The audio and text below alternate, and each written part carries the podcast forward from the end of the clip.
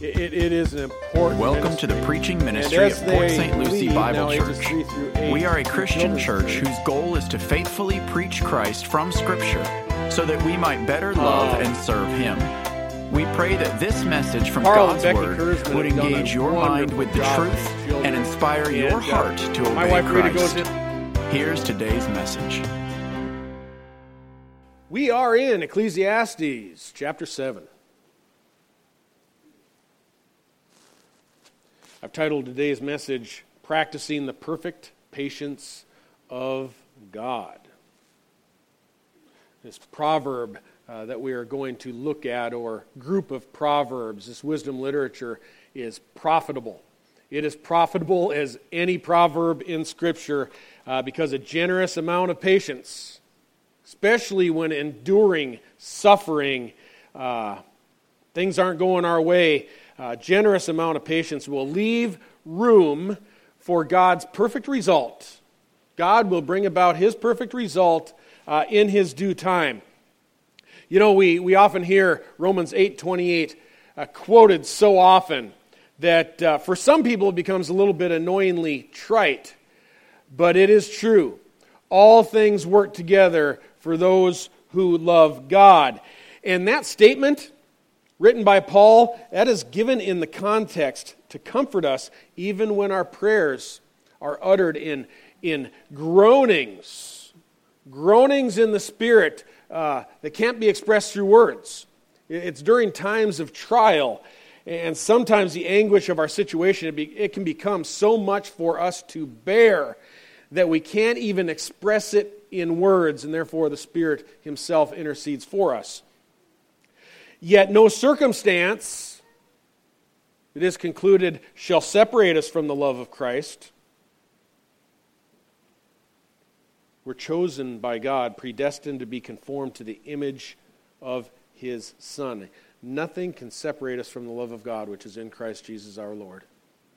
What a wonderful promise. Nothing. Nothing. Our goal is to patiently endure trials without illicitly or illegally taking things into our own hands, making things right on our own, uh, because God knows that seasons of oppression they can make even the wisest man or woman respond by doing some crazy, irrational things. Pain, anguish, suffering, oppression can really, uh, can really work us over sometimes. Last week, we learn to be sober in spirit. This passage now, this week, we will learn to be patient in spirit. Patience in spirits, especially when we are afflicted to the point, you know, our flesh just wants to respond and lash out in anger. During our scripture reading, Romans 12, verse 19 said, Never take your own revenge, beloved, but leave room for the wrath of God. For it is written, Vengeance is mine, I will repay, says the Lord. And we need to recognize that it is a, a sinful nature. It is a sinful nature that drives us to react impulsively uh, to things we perceive as injustice. It makes us want to retaliate by our own devices. Uh, we are going to discover today that, that being stirred to wrath, it is not the behavior of someone who is wise. It's not wise behavior. Just to begin, who serves as our perfect pattern of patience when being oppressed and while suffering? Oh, that man is described in 1 Peter 2, verse 21, which states, When you do what is right and suffer for it, and patiently endure it, this finds favor with God. For you have been called for this purpose, since Christ also suffered for you, leaving you an example for you to follow in his steps, who committed no sin, nor was any deceit found in his mouth. And while being reviled, he did not revile in return. While suffering, he uttered no threats, but he kept entrusting himself to him who, who judges righteously, that is God. and he himself bore our sins in his body on the cross, that we might die to sin and live for righteousness, for by his wounds we are healed. That is the perfect patience of God. Christ endured injustice, yet he entrusted the final judgment to God his Father in heaven, his righteous Father. Uh, therefore, as we turn now to read Ecclesiastes chapter 7, beginning in verse 7, Christ has already provided to us our perfect, uh, perfect patience of God. One opening comment as I uh, before I read the first word in verse seven is probably better translated surely. Uh, not all translations use the word surely, but probably best uh, uh tr- uh, as surely. So I'm going to use that when I read. And be aware that the wise man who is mad in verse 7 or made mad, it doesn't mean that he's, he's mad as in angry, though he's probably angry as we look at the passage. Uh, the word indicates that the oppression has driven him to madness, to madness, or a mental state of acting irrationally. He's gone mad. So in verse 7, we read, Truly or surely, oppression makes a wise man mad, and a bribe corrupts the heart. The end of a matter is better than its beginning Patience of spirit is better than haughtiness of spirit. Do not be eager in your heart to be angry, for anger resides in the bosom of fools. Do not say, Why is it that the former days were better than these? For it is not from wisdom that you ask about this. Sooner or later, tough times are going to come knocking. They will come knocking on our door, on every person's door. And I suspect the lesson within this poem is meant to point back to the man with a good name in verse 1, the man of a good reputation we looked at last week. He has, up to this point, preserved his good name by, by living wisely, by not joining the laughter of fools. Yet, even his sensible living, living, it does not ensure that he will never become the target of oppression. It is generally true. Folks, you realize that proverbs, proverbial literature, uh, when it comes to principles like this, are they're generally true. The, the moral principles in proverbs are always true. An unjust weight is an abomination to the Lord, the moral principles. But the principles like train up your child in the way he shall go, and when he is old, he will not depart from it, that is a general promise. That's generally how things work out. It's an assurance from the Lord when you live wisely and you do what you are supposed to do, generally things will work out uh, in, in a way that is, uh, that is good for us. Uh, yet God is sovereign. God is sovereign. It is generally true that a wise person who lives soberly in spirit, as we learned last week, they will avoid many and usually most of life's heartaches. They will be able to avoid most. A wise person won't get fired from their job for habitually arriving late or hungover. He or she won't get their credit ruined after buying a car that they couldn't afford in the first place. That six month emergency fund that you so diligently save for, uh, emergency circumstances. That six month emergency fund uh, will supply refuge from most of life's unforeseen hiccups. godly living works, all right? Godly living truly works. Acting responsibly concerning matters within our control makes all of life, oh, so much easier. So much easier. But it still provides no guarantee, no guarantee that misery will not come knocking at our door. The wisest man or woman who has done everything right, has paid all of their insurance premiums on time, could or may, through some misfortune, outside of their own control still be sued for everything that they own. It is still possible to get bit, even when you're living righteously. A failed business partnership or, or a, a fraudulent investment. Folks, they have spoiled many a person's fortune. Many a person's. Wicked people exist everywhere. And they're ready to take advantage of circumstances uh, from uh, and steal from honest people, even nice people like us. It can happen, right? It does happen. It's a very sad day when it happens. And unimaginable acts of aggression or ruthless, ruthless attempts at extortion, they have the capacity to drive an otherly wise person mad. Can drive them completely irrational. Uh, he or she may react insanely to oppression. Uh, it can turn this is the principle. Oppression can turn an otherwise wise person into a fool. Into a fool. They can ruin their life.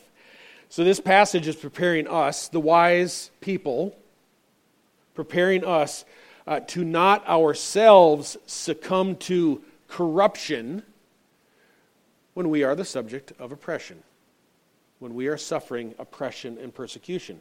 Verse 7 warns a bribe corrupts, literally destroys. A bribe corrupts the heart. Well, why the, why the reference to a bribe? I, th- I thought about this for a while. It isn't immediately clear. But why the reference to a bribe? I think that in response to an act of aggression or an act of extortion, the bribe may in context, imply any illicit action that you might pursue to fix your problem.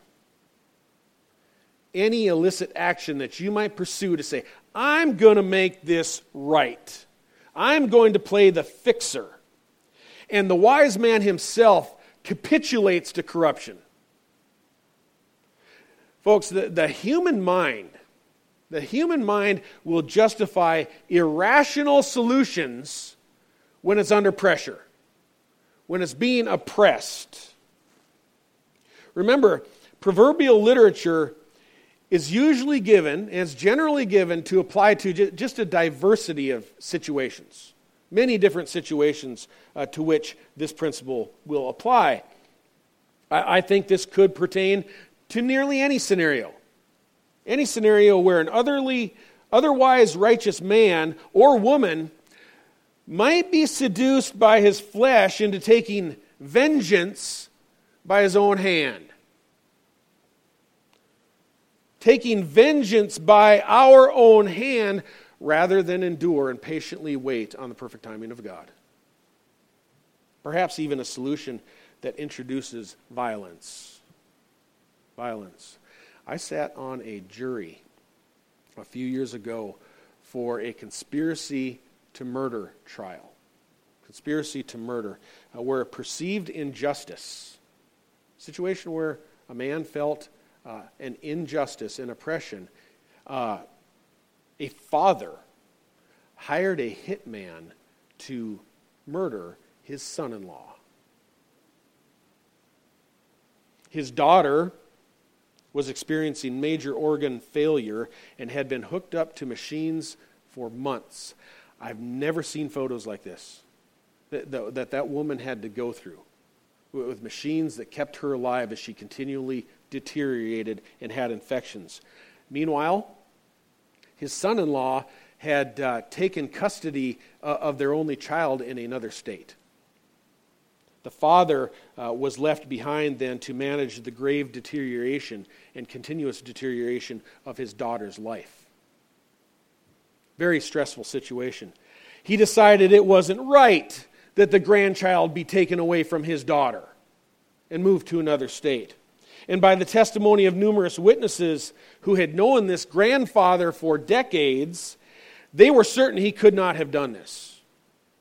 It couldn't have been him. He did not do this.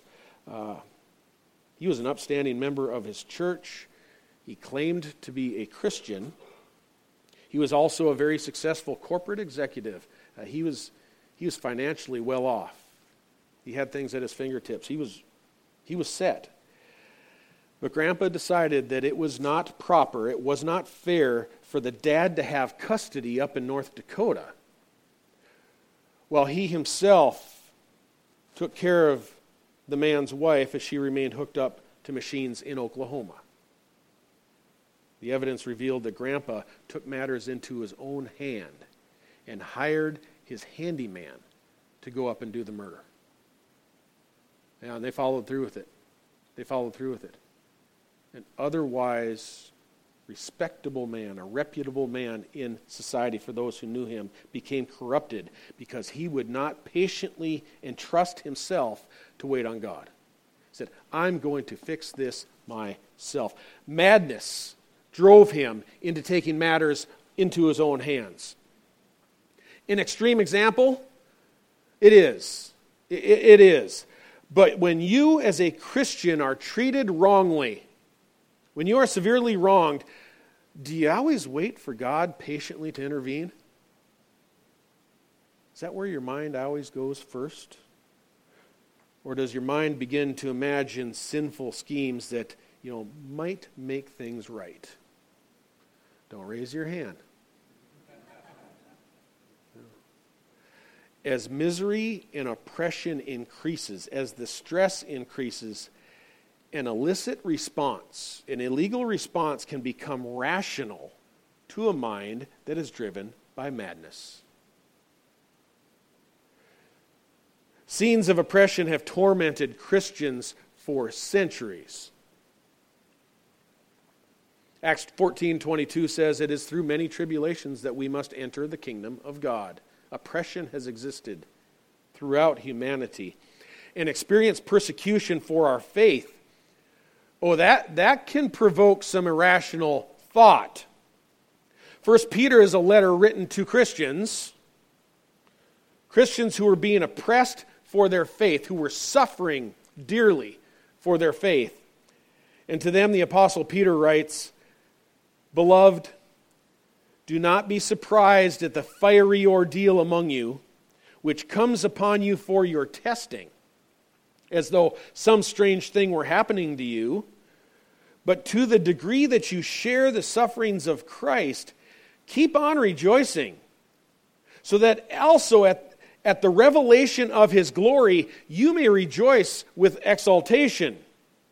If you are reviled for the name of Christ, you are blessed, because the Spirit of glory and of God rests on you. And he says this Make sure that none of you suffers as a murderer or thief or evildoer or a troublesome meddler. You know, it appears that, that their endurance of a, a fiery trial, a fiery ordeal, uh, some Christians experience temptations to, to maybe make remedy through their own hand. Maybe, maybe fix it rather than endure and share in the sufferings of Christ. Is it possible for a Christian who is enduring severe oppression to search out for a way to settle the score, to make it right all on their own. Is that possible? Well, our scripture reading warned us never pay back evil for evil to anyone.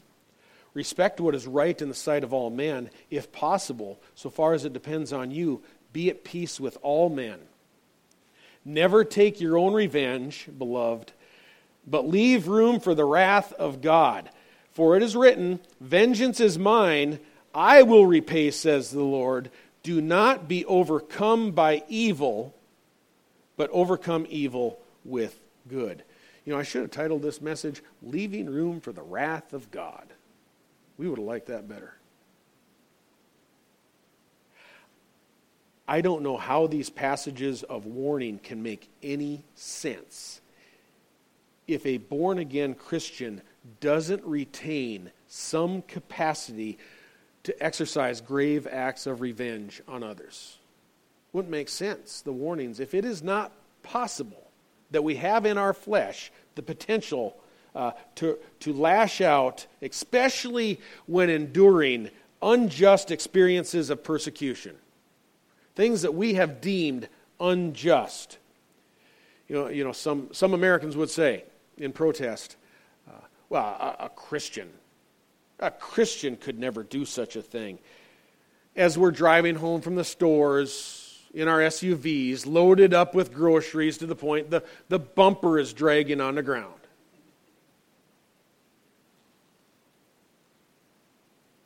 We have not yet had the pleasure of standing joyfully, as Hebrews 10, verse 34 says, watching our property being seized. We haven't had that privilege yet, as early Christians did. Christians in America cannot comprehend religious persecution as it is seen and experienced in the Bible. At least not yet. At least not yet. Most are not oppressed. Most are not oppressed, and we are unaware of the things that we might be capable of in the flesh under severe pressure and persecution. Rather, rather than go in there I'd like to prefer to emphasize what we are capable of in the Spirit. What we are capable of in the Spirit of God. In the Spirit, we are capable of enduring extreme acts of injustice upon us by the Spirit that indwells us, even persecution unto death as Christians have proven through the centuries, they are able to endure. Because Scripture says, Who will separate us from the love of Christ? Will tribulation or distress or persecution or famine or nakedness or peril or sword? Just as it is written, says Paul, quoting the Old Testament, For your sake we are being put to death all day long. We were considered as sheep to be slaughtered. We know that is true from written history, recorded history, that many Christians uh, throughout the history of the church were put to death in the most grotesque fashions. We can suffer like Christ suffered and leave the judging up to God. God will be the judge. Throughout the age of the church, millions of Christians have been able to endure horrific forms of oppression, even unto death, and leave the vengeance up to God. Leave it to God, who promises that He will repay. Vengeance is mine, says the Lord. And His vengeance is going to be hot. Going to be hot. I had the pleasure this past week to uh, listen once again to a recording uh, of a sermon titled Sinners in the Hands of an Angry God by Jonathan Edwards. Well, it wasn't a recording of him, it was a recording of someone reading his sermon.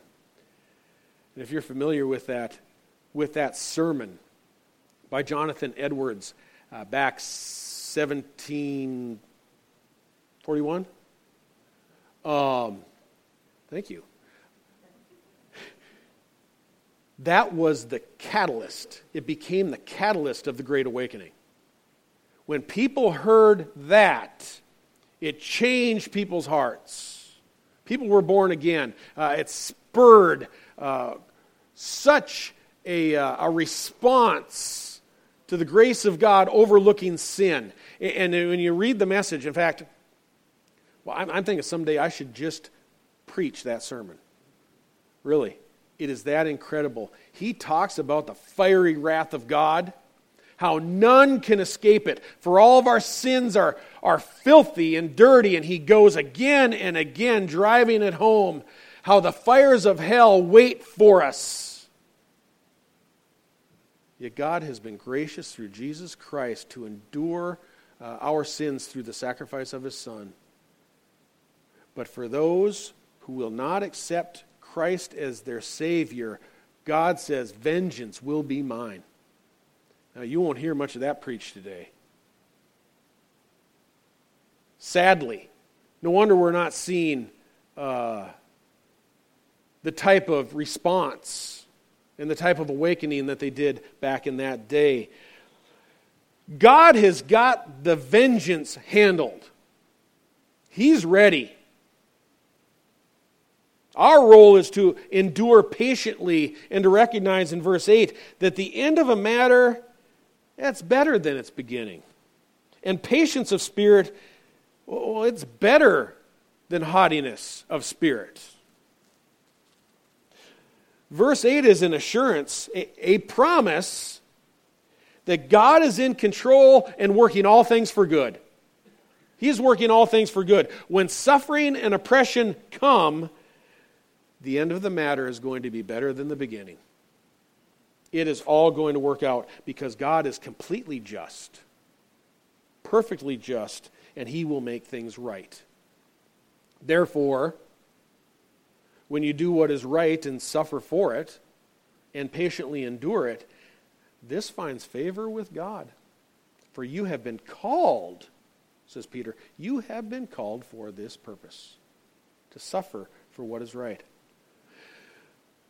When we take matters into our own hands, out of anger, which is the context of this passage, the next verse, our response is never just. It's never measured.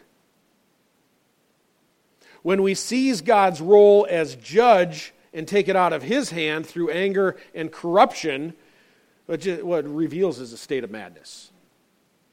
At that point, we have gone crazy.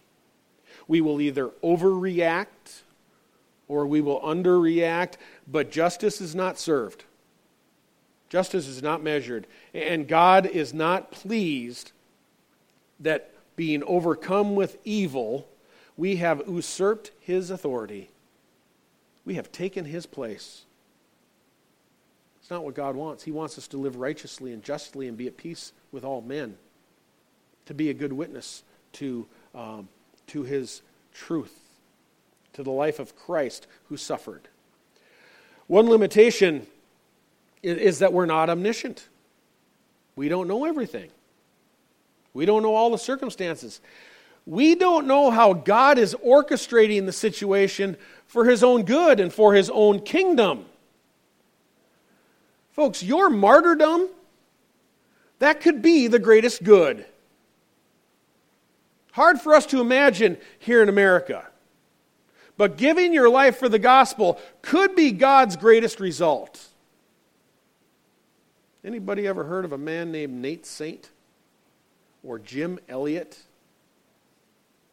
the missionaries that went down to Ecuador to try to reach a remote tribe with the gospel, and how, as they went into the jungle, uh, they were speared to death for wanting to approach this tribe who had been isolated for generations. They're all murdered for the gospel. And you would think, oh, that, that's horrible. That's horrible. There's a great movie, by the way. If you have not seen that, the movie, what's it called? The End of the Spear. You got to get that on Amazon and watch it if you have not seen that. That is a great movie. It shows, shows the work of this man. But they died taking the gospel in. I shouldn't tell you the end of the story, but you already know. It all worked out for good. It opened a door for missionaries to go in and share the gospel with that tribe who did not know Christ. And many came to faith and glorified God the end was better than the beginning. And that was God's greatest good. Folks, we, we only see a small piece of the puzzle when we're oppressed. But Solomon has already asserted in Ecclesiastes chapter 3 and verse 17 that God is omniscient. He sees it all, He knows everything. And that's why uh, Solomon said there, God will judge both the righteous man and the wicked man for a time for every matter and for every deed is there. It's a time for everything. The time for judging is God's. The end of the matter will be better than the beginning. Rather than allowing a situation outside of your control to corrupt your heart and respond irrationally, patience in spirit is better Patience and spirit is better. Especially when we're wronged. God will step in for the oppressed in His timing, which is best, because he knows everything, we patiently endure it. He is perfectly just. And when persecuted for our faith, the wise man endures patiently, waiting on God, even if the oppression leads to our death. Know something? We don't get to see this much in America. Maybe that's why the church is so weak. When left to God, the end of the matter is better than the beginning. This is exemplified in Christ himself. On that Passover, when Jesus was handed over to, to evil men that they might crucify him on the cross, it, that was the gravest injustice ever done on earth. A sinless Savior, innocent of all charges, condemned to die Jesus Christ, the only Son of God, eternally begotten of the Father, God from God, light from light, true God from true God. And he was crucified. Oppression doesn't get any more unjust than that. And it looked pretty bleak on that Friday. The apostles thought it looked pretty bleak as Jesus bore our sins in his body on the cross. He died, he was buried, and it looked like the end. But on the third day, he rose again from the dead. He ascended into heaven and is seated at the right hand of God the Father, who will come again to judge the living and the dead, because God is in sovereign control. God is in control. The end of every matter is better than the beginning. For all things work for the good for those who love God. It will work out all right. We merely need to trust Him and practice the perfect patience of God. Philip Ryken writes regarding the humble first advent, the first coming of Christ. Quote, Who would ever imagine that this was the start of an empire, that the baby would become king, and that by offering himself as a sacrifice, he would gain the forgiveness of sins for people from all nations. Yet the end will be much better than the beginning. What began with the coming of the Christ child will end with the consummation of his eternal kingdom. we shall wait patiently until Christ returns. We shall endure to the end. You know, Jesus' divine, this pattern of patience that Christ exercised, it's not only profitable when facing martyrdom or severe physical persecution. Every situation is better when we will wait for God to act. Patiently wait on God. One commentator writes, quote, we often see this principle worked out in our own lives. A few simple steps of obedience eventually lead to a stronger life of prayer or greater generosity in kingdom giving. We see it in our families, where sons and daughters who have so much to learn in life gradually grow more mature until finally they are able to offer useful service to the kingdom of God. We see it in church planting where the vision and prayers of just a handful of people may eventually produce a congregation with hundreds of members, members, the end of a thing is better than the beginning. What a great promise from Scripture. The end will be better than the beginning. You know, in, in ministry, I have observed that everything over time gets better. Everything gets better uh, to those who are faithful to this principle. There, were, there have been times that uh, through life I have perceived severe injustice, things that are wrong, when I truly wanted to do something about it. I truly wanted to do something about it. By God's grace, I did something about it. I waited. I waited until God stepped in and the end was better. the end was better than anything I could have forced illicitly to cause uh, by my own hand. I don't want us to, to, to misunderstand entirely. Uh, in the Spirit, Solomon does say there is a time for everything. There is. Everything under the sun, there's a time for it. And there's a time to act deliberately, but not corruptly. Not corruptly. And not out of madness when the situation is outside of our control.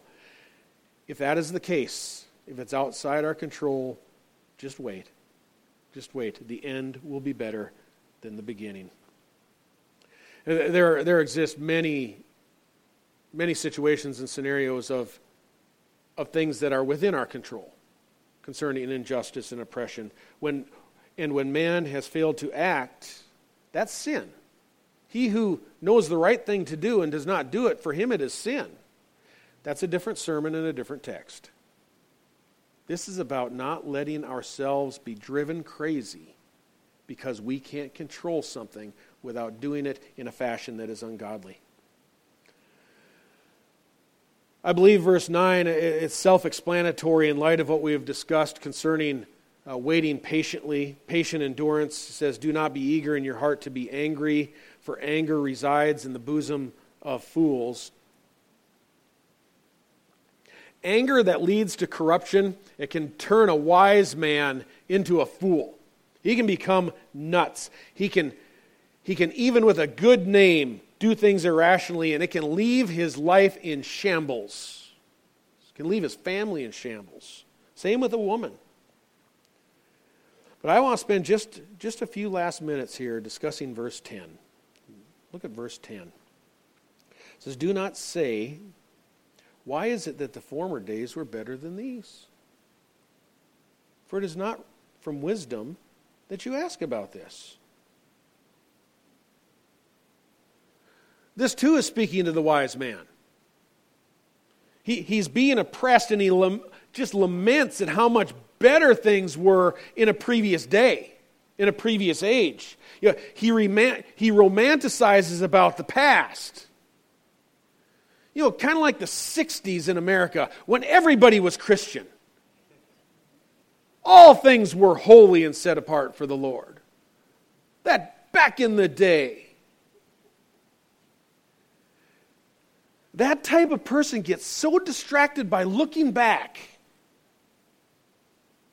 They can't see the amazing things that God is accomplishing present. And they aren't watching for opportunities in the future the end of the thing will be better than the beginning. And when times get tough, when times get hard, we should never be aching for the former days. Oh, just aching for those former days when everything was so much better. That displays a lack of trust that God will bring everything to a good end that all things work together for those who love God, and the end of the thing will be better than the beginning. When we're always looking back, it is a lack of faith that God is at work.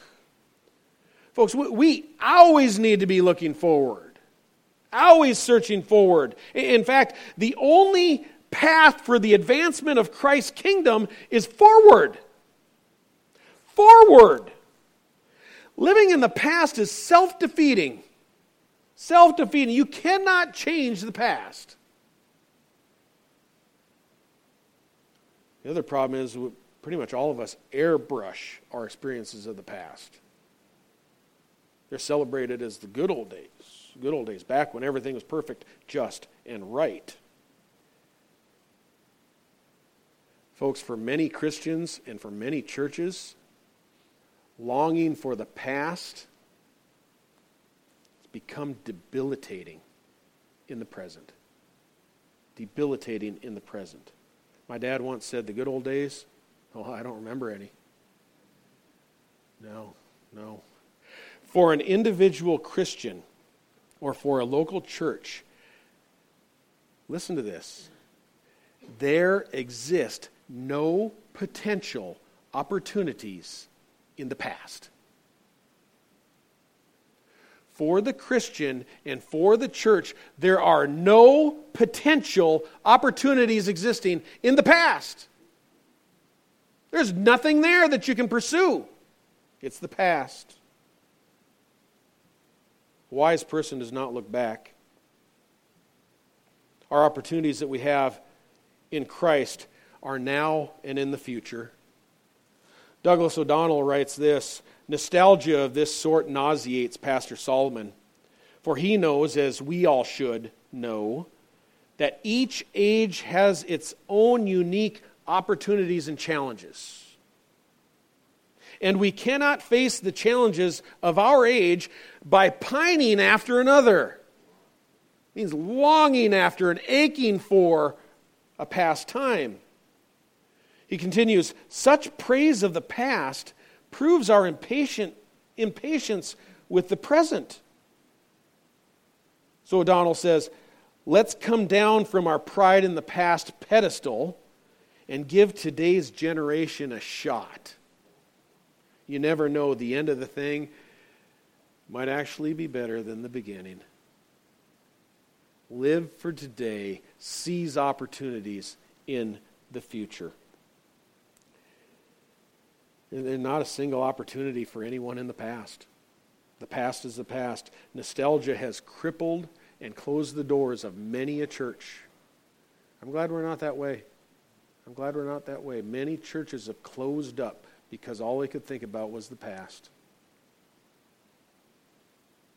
Healthy, growing churches, they expand going forward. They expand forward and seize opportunities. As far as potential opportunities for kingdom building today, those opportunities that face us, that are available to us for God's kingdom, the former days were not better, and it is not from wisdom that you ask about this. Many, many times I've experienced people that move in, well, we're South Florida. No one here is from South Florida, right? And people come, hey, we got two. but we all come from somewhere. We all have a church background. We've all had experiences. We've all had good times, things in the past we've learned from. But you hear so often that people are just dissatisfied because they said, yeah, that's not how we did it at our church. There's some way we can recreate the past or re engineer the past for the future. I've had some fantastic experiences in my past. I've learned a ton from the situations in my past that I can apply towards the future.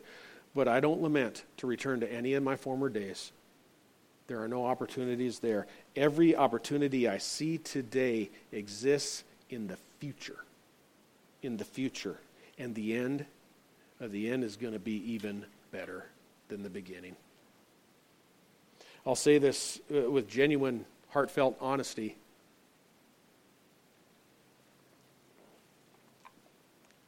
Today, this is the best situation, the best scenario that we as a church have ever been in together. It is great. The opportunities that we share with one another, they abound. Today is the perfect day to invest your heart in the present, to serve Christ through his church and in our future. Scripture assures Christ is coming.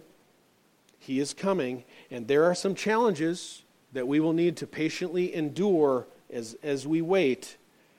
But the matter, the end of the matter, will be better than its beginning and it is going to be spectacular. It will be spectacular. Let's pray.